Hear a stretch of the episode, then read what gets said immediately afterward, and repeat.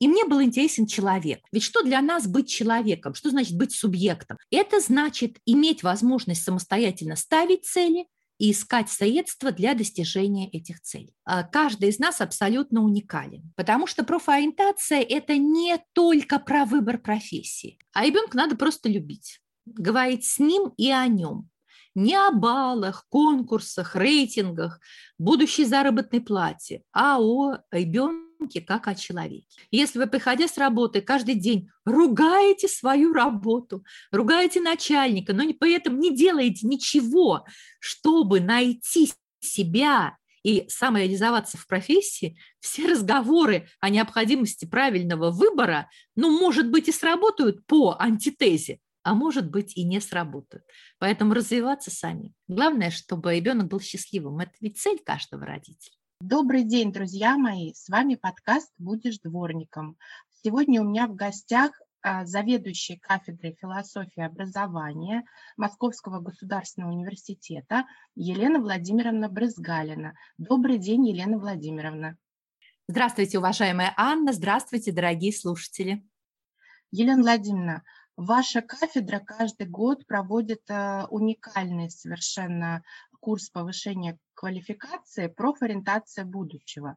Мне в этом году посчастливилось поучаствовать, и я э, просто восхищена тем, как вы умеете э, совмещать и научный подход, и практический подход, и как вы улавливаете тренды и проблемы в образовании с учетом того, что у нас произошло последние полтора года, и практически все ушли в онлайн.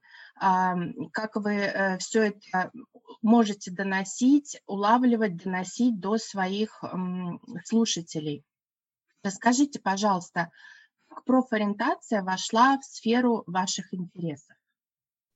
Спасибо большое за такую высокую. Действительно, вся моя кафедра, мои коллеги, я, мы очень старались. Но отвечать на вопрос, если вы позволите, я начну издалека. Потому что, чтобы ответить на заданный вопрос, наверное, стоит обратиться к моему собственному профессиональному кейсу, потому что моя история в профессии – это тоже в какой-то степени история, которая может служить а, примером жизненного пути. Я довольно рано определилась с тем, что я хочу быть преподавателем. Моя мама а, преподаватель высшей школы, она биолог, и однажды мне было пять лет, я ходила вместе с мамой на экскурсию, которую она организовала для студентов в формате учебной практики. И вот представьте, пятилетняя девочка в припрыжку бежит перед группой студентов и кричит «Мама, мама, посмотри, какая птичка!» Мама останавливает студентов и говорит, Иванов, неси ружье, у нас такой птички еще нет в музее. И я поняла, что биологом я быть не хочу, но меня привлекала биология как наука, и э, чем дальше я этим увлекалась, тем больше я стала задумываться о смыслах. И я поняла, что что я хочу не просто преподавать, а я хочу как преподаватель говорить о самом главном, о смыслах и о ценностях. И я выбрала философский факультет. После окончания школы с золотой медалью поступила не сразу. Э, не в первый год мне удалось найти, набрать проходной балл на вступительных экзаменах в Московский университет. Я тщательно готовилась с восьмого класса, но это МГУ, и мне удалось поступить только на следующий год. И сразу, когда началась специализация, я выбрала для себя кафедру, которая позволяла заниматься философскими проблемами биологии и медицины. И мне был интересен человек. Вот тема человека в науке, э, тема того, как наука и технологии влияют на человека, 20 лет были моими темами. А потом я стала заместителем декана по учебной работе. Это как раз было время, которое пришлось на период реформ, хотя они у нас постоянные фактически в образовании. И меня вот эта проблема человека, проблема индивидуальности стала интересовать еще в аспекте образования, как того института, который очень сильно влияет на индивидуальность, как и семья. И вот я возглавила кафедру философии образования, которая обращается к образованию в четырех основных аспектах. Что такое образование как ценность, образование как система образовательных учреждений, образование как процесс и образование результат. И все темы, они вокруг человека, вокруг человека, который учит или который учится. И логично возникает тема профориентации Потому что профориентация – это не только про выбор профессии, даже не столько про выбор профессии, сколько про саморазвитие, про самоидентичность, в том числе профессиональную. Когда мы спрашиваем, кто ты, как мы обычно отвечаем? Мама, ученый, преподаватель. Вот как все это выстроить в балансе и в удовольствии? Это такие естественные для всех вопросы, а именно специалист по профориентации знает, как подойти к ответам на эти вопросы. Поэтому мы организовали такую программу а, для того, чтобы помочь специалистам а, вырасти самим и дальше помогать людям э, искать ответы на эти самые главные человеческие вопросы. Кто я, на что я могу надеяться, как мне быть счастливым. Вы многие годы преподаете в университете, а, причем не только на родном философском факультете, а, но и также, к примеру, на юридическом факультете. Я понимаю, что э, само по себе поступить в МГУ уже праздник и уже счастье, и там вопросов а, много снимается, но все-таки скажите, вот э, за вашу преподавательскую практику часто ли у вас бывали случаи, когда вы встречали студентов, разочарованных в выборе э, факультета? Не часто, но это именно МГУ. И даже у нас на разных факультетах э, есть студенты, которые поступили после подачи документов на ряд специальностей. Вот вы не случайно сказали философский, юридический. Очень э, часто ребята подают документы сразу на эти факультеты с разным количеством бюджетных мест, но с одинаковыми требованиями по ЕГЭ, у нас обществознание, профильная дисциплина, и э, единым Э, экзаменом дополнительным в университете. Есть ребята, которые поступают, реализуя не столько свою мечту, сколько пожелания родителей. Я встречалась со студентами, которые сделали выбор факультета под влиянием друзей.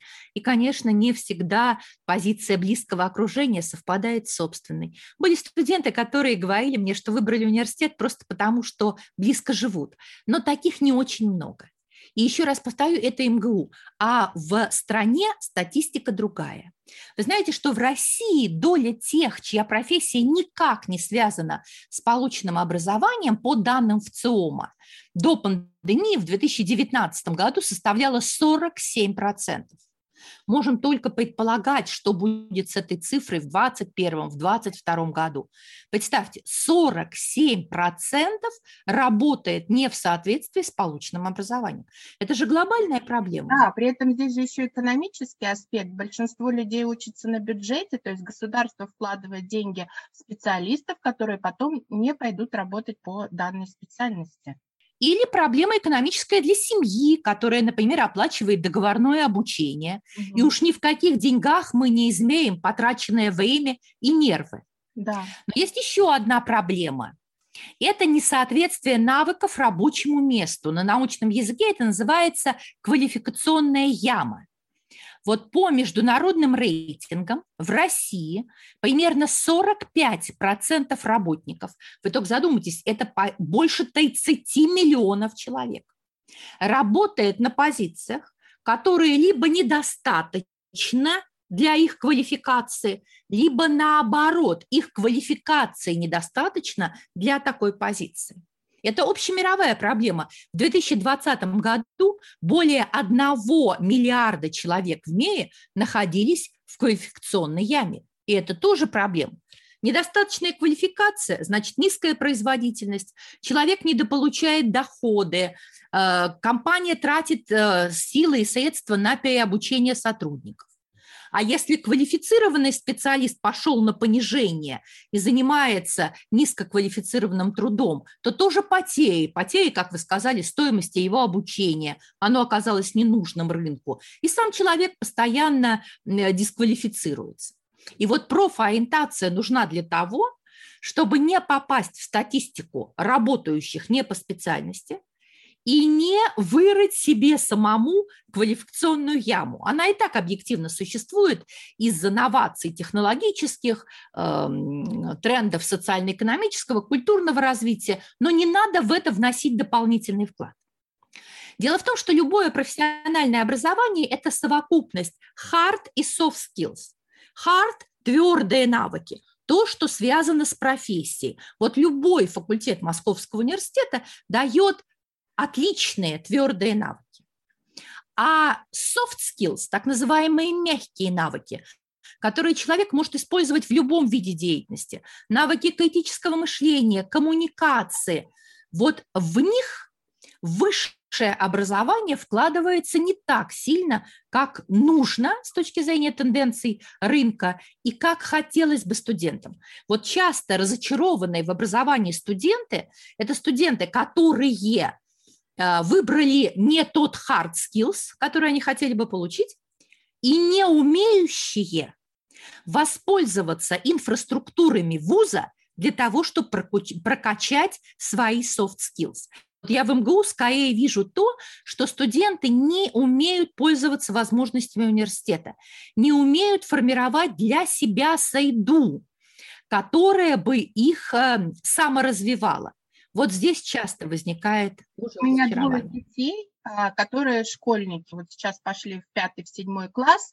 Я думаю, эта проблема связана с тем, а, что детей не учат этому в школе. У меня дети не знают, какие кружки, какое волонтерство. А, то есть э, и родители, дай бог, что-то там интересуются, пойдут на сайт школы, посмотрят. Эта работа не ведется, ведь это действительно первый такой soft skill – уметь организовать себе пространство учебное. Куда я могу пойти, у кого спросить, где находится библиотека. Вы знаете, у меня была одна из обязанностей на кафедре а, – это курирование работы библиотеки. И я, когда ко мне студенты на второй, третий курс приходят, они вообще у них нет даже читательского билета.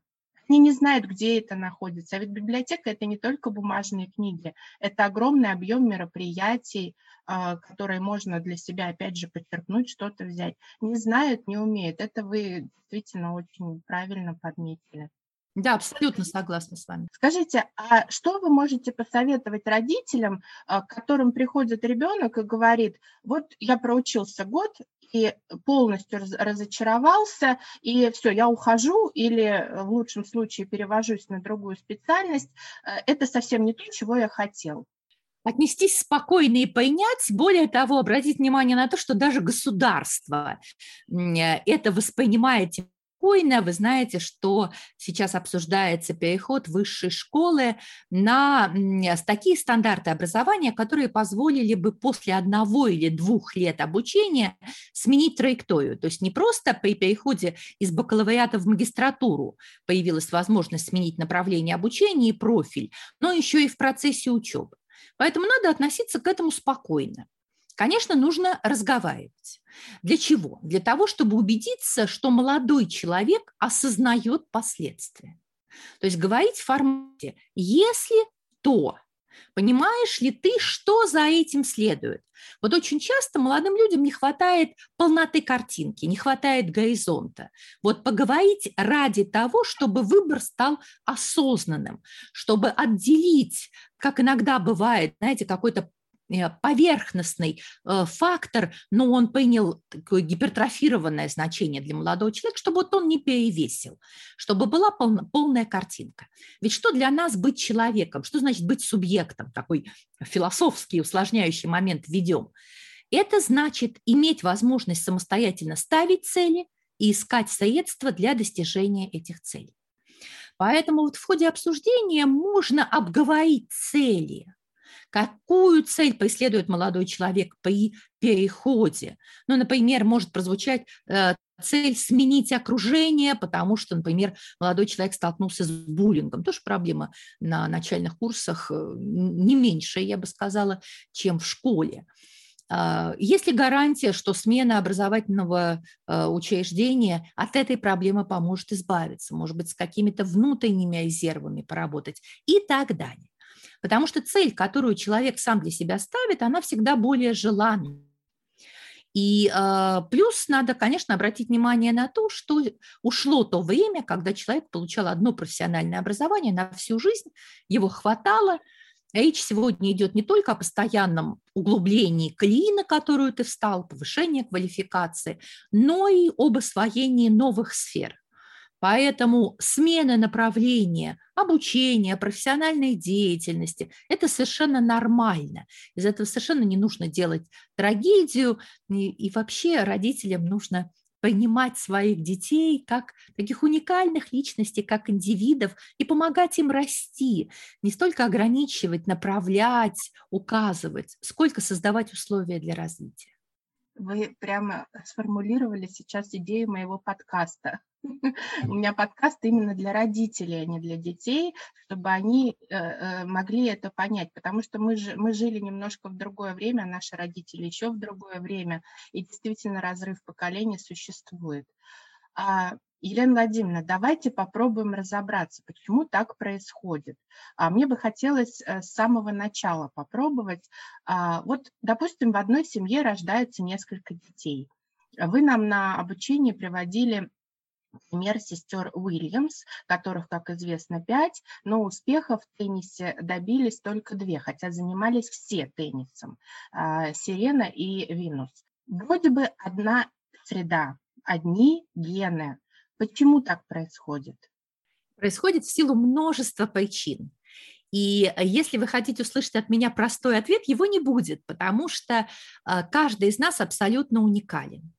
Уникален потому, что мы родились на свет а, при помощи полового размножения, а это значит, что у каждого из нас встретились половинные генные комплексы от каждого из родителей, и возник наш уникальный неповторимый геном, в котором еще происходят разные биологические процессы. Вспомните школу, такие термины красинговер, мутация – Поэтому если у вас ребенок не входящий в близнецовую пару, то есть у него нет монозиготного близнеца, а, э, у которых одинаковые гены, это значит, что по генам у вас абсолютно уникальный ребенок. Вот у обычных братьев и сестер только 50% общих генов. Итак, мы уникальны от природы. И вероятность каждому из нас встретить свою генетическую копию, я все время привожу студентам этот пример, крайне мала. Это одна возможность на 64 триллиона попыток. То есть природа вдруг будет комбинировать гены, и где-то они сложатся, как у вас. Невероятно. Каждый абсолютно уникален. Это первая причина того, что мы все разные. А вторая причина – сайда. А, даже внешне похожая формальная сайда, вот дети в одной семье, или дети в, одном, в одной группе садика, или в одном классе, не позволяет нам говорить о том, что сайда абсолютно выровнена для всех.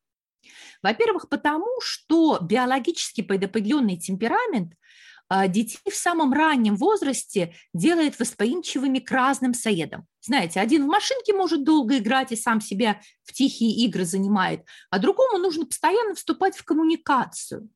Это темпераментные особенности, они никак не связаны с тем, хороший будет характер или плохой, а, потому что темперамент не дает возможности судить о содержании деятельности, только о форме. Итак, мы попадаем в какую-то сайду, и плюс мы сами ее создаем. Хочу заниматься музыкой, не хочу заниматься математикой. Э, мама настаивает на занятиях фигурным катанием, папа занятием э, боксом и так далее. То есть то, что ребенок возьмет от сайды, это не механическое взятие, это тоже сложный избирательный процесс. И поэтому мы уникальны, потому что у нас уникальная сайда. Вывод. Мы все разные, потому что у нас уникальные гены и уникальная сайда. И пока человечество будет развиваться естественным путем, размножаясь, хотя сейчас есть разные проекты, и как философ я тоже этим занимаюсь, но это как бы отдельная тема, тема большого и серьезного разговора. Так вот, пока человечество будет размножаться так, как сейчас, будет сохраняться база для индивидуальности. И если мы не можем повлиять на гены, ну, по крайней мере, еще раз оговорюсь, на данном уровне развития науки, технологий и общественной морали, значит, мы можем влиять только на среду. Поэтому мы должны особое внимание уделять сайдовому воздействию для того, чтобы создавать условия для успеха. У меня как раз вопрос на эту тему. А вы недавно вернулись, буквально недавно, из командировки э, в Сириус. Это центр э, талантливых детей, одаренных детей э, в Сочи. Идея таких проектов вообще по всему миру – это создание именно обогащенной среды для одаренного ребенка. Но это исключительное место попасть туда довольно-таки сложно. А, кроме того, большинство детей же не проявляет э, своих каких-то талантов, и э, родителям очень сложно понять, куда двигаться дальше. Скажите, можно ли родителям своими усилиями создать такую обогащенную среду? Но прежде всего я замечу, что Сириус уже, э, конечно, уникальное место, потому что это место старта вот этого проекта поддержки талантливых детей, но аналоги Сириусов в формате там кванториумов есть в разных регионах России. Поэтому э, я бы не стала говорить о том, что родители только на свои усилия должны полагаться. Прежде всего, родителям нужно осмотреться вокруг и э, положиться на то, что делают профессионалы. Я глубоко уверена, что профессионализм и в этом вопросе, конечно, помогает. А если мы обращаемся к родителям, хочу подчеркнуть, обогащенная сайда не означает всегда финансово гиперзатратная. Вот многие говорят, что нам не хватает на самое необходимость, о какой обогащенной сайде идет речь. Обогащенная не от слова богатство, а отсылает это понятие обогащенная сайда к разнообразию. Вот дать попробовать ребенку себя в разных саедах – это задача родителей попробовать петь, танцевать, рисовать, лепить, разгадывать шарады. И за всем этим родителям надо внимательно наблюдать. При этом, как мы уже с вами заметили в разговоре, во многом отказываясь от наследства прошлого. Я очень люблю стихотворение Агнии Барто про девочку, которая хотела очень многим заниматься. Да? Помните драм-кружок? Кружок по фото – это слишком много что-то. А, выбирай себе, дружок, один какой-нибудь кружок. Но я выбрала по фото, а мне еще и петь охота, и за кружок по рисованию тоже все голосовали. И в стихотворении девочка характеризуется как болтунья. Вот она слишком много хочет. Сегодня педагогическая парадигма немножко поменялась.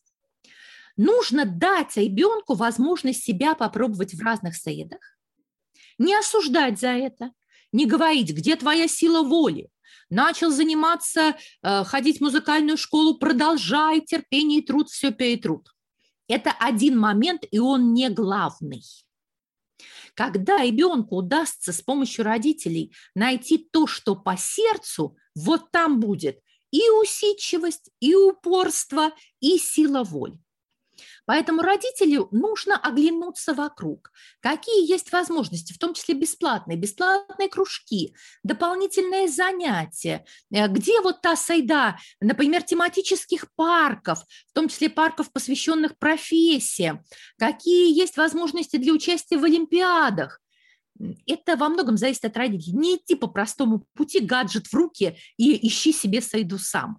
А вот помогать ребенку. Еще раз повторю, что это не всегда так трудозатратно, как кажется. Здесь гораздо больше зависит от желания родителей, чем от каких-то финансовых возможностей. Да, это влияет, но не так определяюще, как может показаться. Давайте поговорим о таланте.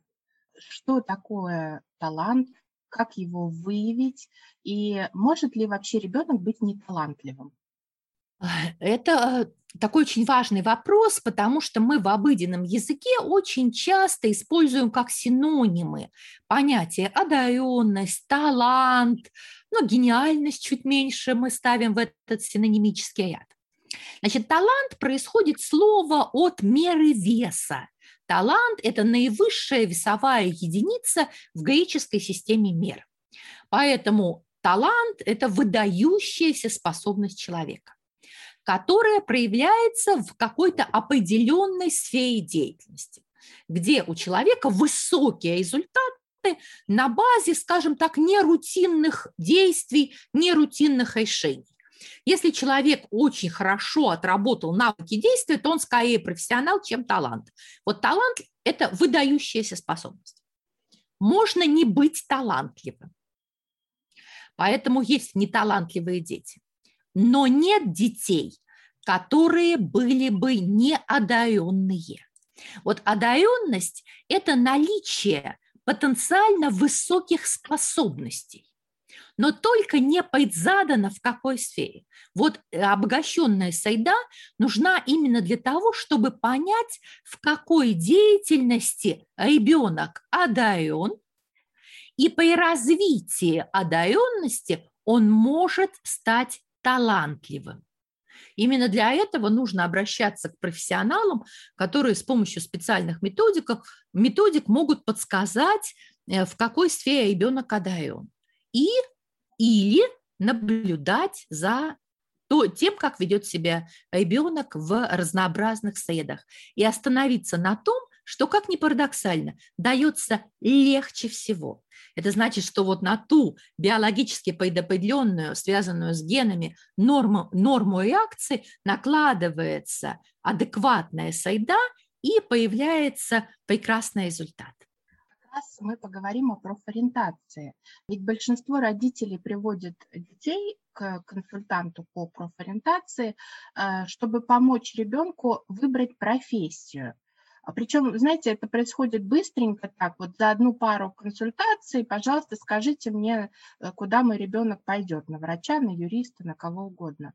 Но ведь изначально целью профориентации является даже не сам выбор профессии, на мой взгляд, а сколько понимания индивидуальности ребенка, его характера, темперамента, особенностей личности, способностей, интересов. Это более широкий угол зрения, как мне кажется. Каков ваш взгляд на цель профориентации? Прежде всего, надо поддержать родителей которые пусть даже с таким узким взглядом, но все-таки понимают, что нужно обращаться к профессионалам. А, и это особенность современной культуры. Очень во многих сферах мы хотим результата быстро. Да? Когда нам не нравится объем талии, мы в первую очередь не в тренажерный зал записываемся, посмотрим, какую бы там принять таблеточку, чтобы быстро, легко и без усилий.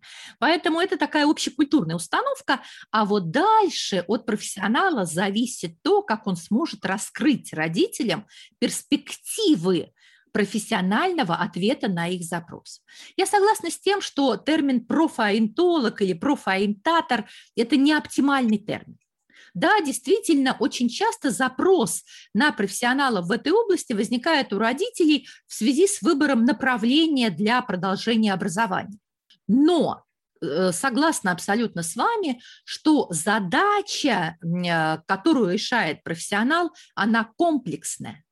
И структура профессиональной деятельности в этой области очень сложна это и профессиональное просвещение, да, знание о профессиях, требованиях рынка труда, направлениях подготовки. Вот за такой консультацией часто идут родители и профессионального консультирования. Вот этот конкретный индивид, этот ребенок с его особенностями индивидуальности, какой, возможно, деятельности имеет одаренность и склонность. Нельзя забывать и о профессиональном воспитании какие личностно значимые качества, которые выявляются по индивидуальной диагностике, стоит развивать, э, планируя ту или иную профессиональную деятельность, на что обратить внимание. Ведь профессия только одно из проявлений э, в нашей жизни. И профессия – это э, то, что определяется социально-экономическими процессами. Но в центре должен находиться сам человек, вовлеченный во множественные социальные связи. И поэтому, когда профессионал говорит, на какие критерии нужно ориентироваться, выбирая профессию, а, он ведь помогает отрефлексировать жизненную стратегию. А, а это возможно только когда мы понимаем себя как вот автономного субъекта деятельности, какие я цели ставлю, какие средства я имею или э, буду искать для того, чтобы достигнуть жизненно важного результата. Поэтому пусть запрос начинается с такого простого. От простого э, можно перейти к сложному, а вот э, гораздо эм, более сложная ситуация, когда вообще нет запроса когда либо ребенок предоставлен сам себе, а, либо происходит абсолютно спонтанный процесс, либо ориентируются не на комплекс критериев, а на какие-то одни, престиж или возможная заработная плата а, через пять лет. Пусть лучше будет вот такое вхождение в общение с профессионалом, чем не будет никакого. Во многих случаях а, профориентация ограничивается тестированием ребенка, если родители не обращаются к эксперту, хотя эксперты тоже используют это как инструмент.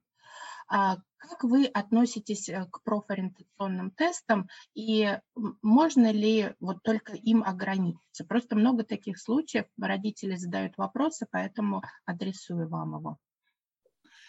Тесты – это только инструменты, как и ЕГЭ инструмент, э, как и э, цифровая среда для нас инструмент. Весь вопрос, как мы с этими инструментами работаем. Формализация ведь всегда ограничена. В проверке результатов образования, например, знания проверяемые, а воспитательные результаты ты тестами не проверишь. Психологическая экспертиза и профориентация тоже имеют определенный сектор, где тесты работают, но всегда нужен человек. А, вот особенность образования э, состоит в том, что мы образовываем друг друга только в коммуникации. Нужен обязательно профессионал, который горит своей миссией, для которого это не обязаловка или только попытка заработать на клиенте. Тогда и тесты будут к месту, и с правильной интерпретацией. Будет доверие, что обязательно. Потому что когда мы доверяем друг другу, когда мы понимаем э, запрос и профессиональность ответа, это очень хорошая платформа. Тогда и будут учтены индивидуальные особенности. Поэтому, конечно, если давать совет родителям, которые серьезно относятся к вопросам профориентации, не нужно идти по пути только вот такого формализованного оценивания ребенка нужно обязательно искать профессионала для личной коммуникации. И не только с ребенком, но и с родителями. Потому что вот эта наша жизненная стратегия, она во многом зависит от, от семьи. Поэтому на самом деле э, правильно выстроенная профориентация – это консультация семейная, семейная, не только молодого человека. Я в начале лета принимала участие в международном семинаре а, который был организован Белорусским государственным университетом, и а, в нем принимали участие более 20 стран, и рассказывали специалисты о своих системах профориентации в каждой стране. Это и США были, и Китай, и Канада, и э, маленькие, такие большие страны, как мы, и есть маленькие страны, Бельгия, Румыния, везде этому придается огромное значение. А, я понимаю, что Россия большая страна, у нас федеративное устройство, у каждого региона свои особенности, но, впрочем, опять же, те же США, Канада, это те же страны. Та же Германия федеративная, они рассказывали, что у них а, в каждой земле своя система профориентации. Во многих странах с 7-8 класса есть специальные уроки. Скажите, пожалуйста, почему у нас все не так? Почему задача выбора профессии ложится в основном на плечи родителей и вообще что с этим можно сделать? Не соглашусь, что у нас все не так. Потому что за последние годы государство уделяет очень большое внимание и воспитанию в целом, и профориентации. Например, во все в ГОСы школы Сегодня внесены акценты, связанные с направлениями воспитательной работы, среди которых есть и те, которые нацелены на профориентацию. Например, с сентября 2021 года во многих регионах России начинается эксперимент по введению новой должности в школах – советник директора по воспитательной работе. И а, они будут работать по разным направлениям, в том числе в области профориентации. А еще один пример. А, я один из авторов учебника по обществознанию. Вы знаете, что это очень важный школьный предмет, опирающийся на разные предметные области. Вот мы в учебнике, который как раз с этого учебного года а, идет в школы, сделали в структуре учебника специальные вставки, рассказы о профессии, когда мы какой-то раздел из обществоведческой подготовки рассматриваем, дополнительно даем информацию. Поэтому в помощь родителям сегодня работает вся система и э, основного образования, и дополнительного. Например, за последние пять лет, последних в России, активно развивается новое направление детского досуга, которая вместе с развлечением помогает ребенку получить больше информации о профессии. Это такие парки профориентации. Они в разных городах России под разными названиями существуют. Например, Китбург, в Санкт-Петербурге, Москве, Ростове-на-Дону, Ярославле, Воронеже или там в Казани э, Kid Space. Просто нужно в своем регионе посмотреть, что есть. Это потрясающие места. Дети могут через игровые формы ну, буквально прочувствовать профессии. Плюс есть региональные инициативы, э, например, в Москве в центрах занятости э, есть карьерные навигаторы, которые помогут молодым людям подросткового возраста устроиться на стажировки в компании, тоже попробовать себя в разных видах деятельности. И список этот можно продолжать. Лагеря, волонтерство, стажировки – Поэтому задача родителей вот этот горизонт как бы ребенку открыть, может быть, помочь через информацию э, выбрать то, что эм, э, сегодня э, есть возможность ребенку использовать для вот самостоятельной постановки целей и выбора средств для самореализации. Поэтому не соглашусь с тем, что в нашей стране только все на родителей упало. Дело в том, что и школа, и семья должны друг другу помогать. Знаете, невозможно воспитание оторвать. Вот за это школа отвечает, за это только родители, хотя, к сожалению, периодически есть попытки переложить друг на друга ответственность, как вот в профориентации. Семья, пожалуйста, ваш выбор или школа. Э, помогите моему ребенку сделать выбор. Это совместное усилие. Поэтому родителям, опять же, если можно было бы дать совет, быть открытыми, вот не закрываться от школы. Учителям, педагогическим коллективам и так тяжело в нынешних условиях особенно. Поэтому пойдите в школу, расскажите о своей профессии. Представляете, 30 учеников в классе, пойдет 60 родителей, мамы, пап, и каждый расскажет и пригласит, может быть, на экскурсию, на свое производство. Вот, например, в моей школьной жизни были такие фестивали профессий, и именно родители рассказывали э, о своих профессиях. То есть можно начать с малого. Поэтому, я думаю, совместные усилия государства, школы и э, семей могут помочь детям. Э, действительно очень помогает, действительно такой симбиоз нужен, потому что, ну, тоже зависит много от школы, от классного руководителя, потому что я, например, приходила, рассказывала про профессию юриспруденция, а, привносила им конституцию и даже статуэтку э, Фемиды, и приходили, рассматривали, а почему там весы, все задавали вопросы, это причем был там шестой класс, младший возраст профориентационный для профориентации, коммуникации.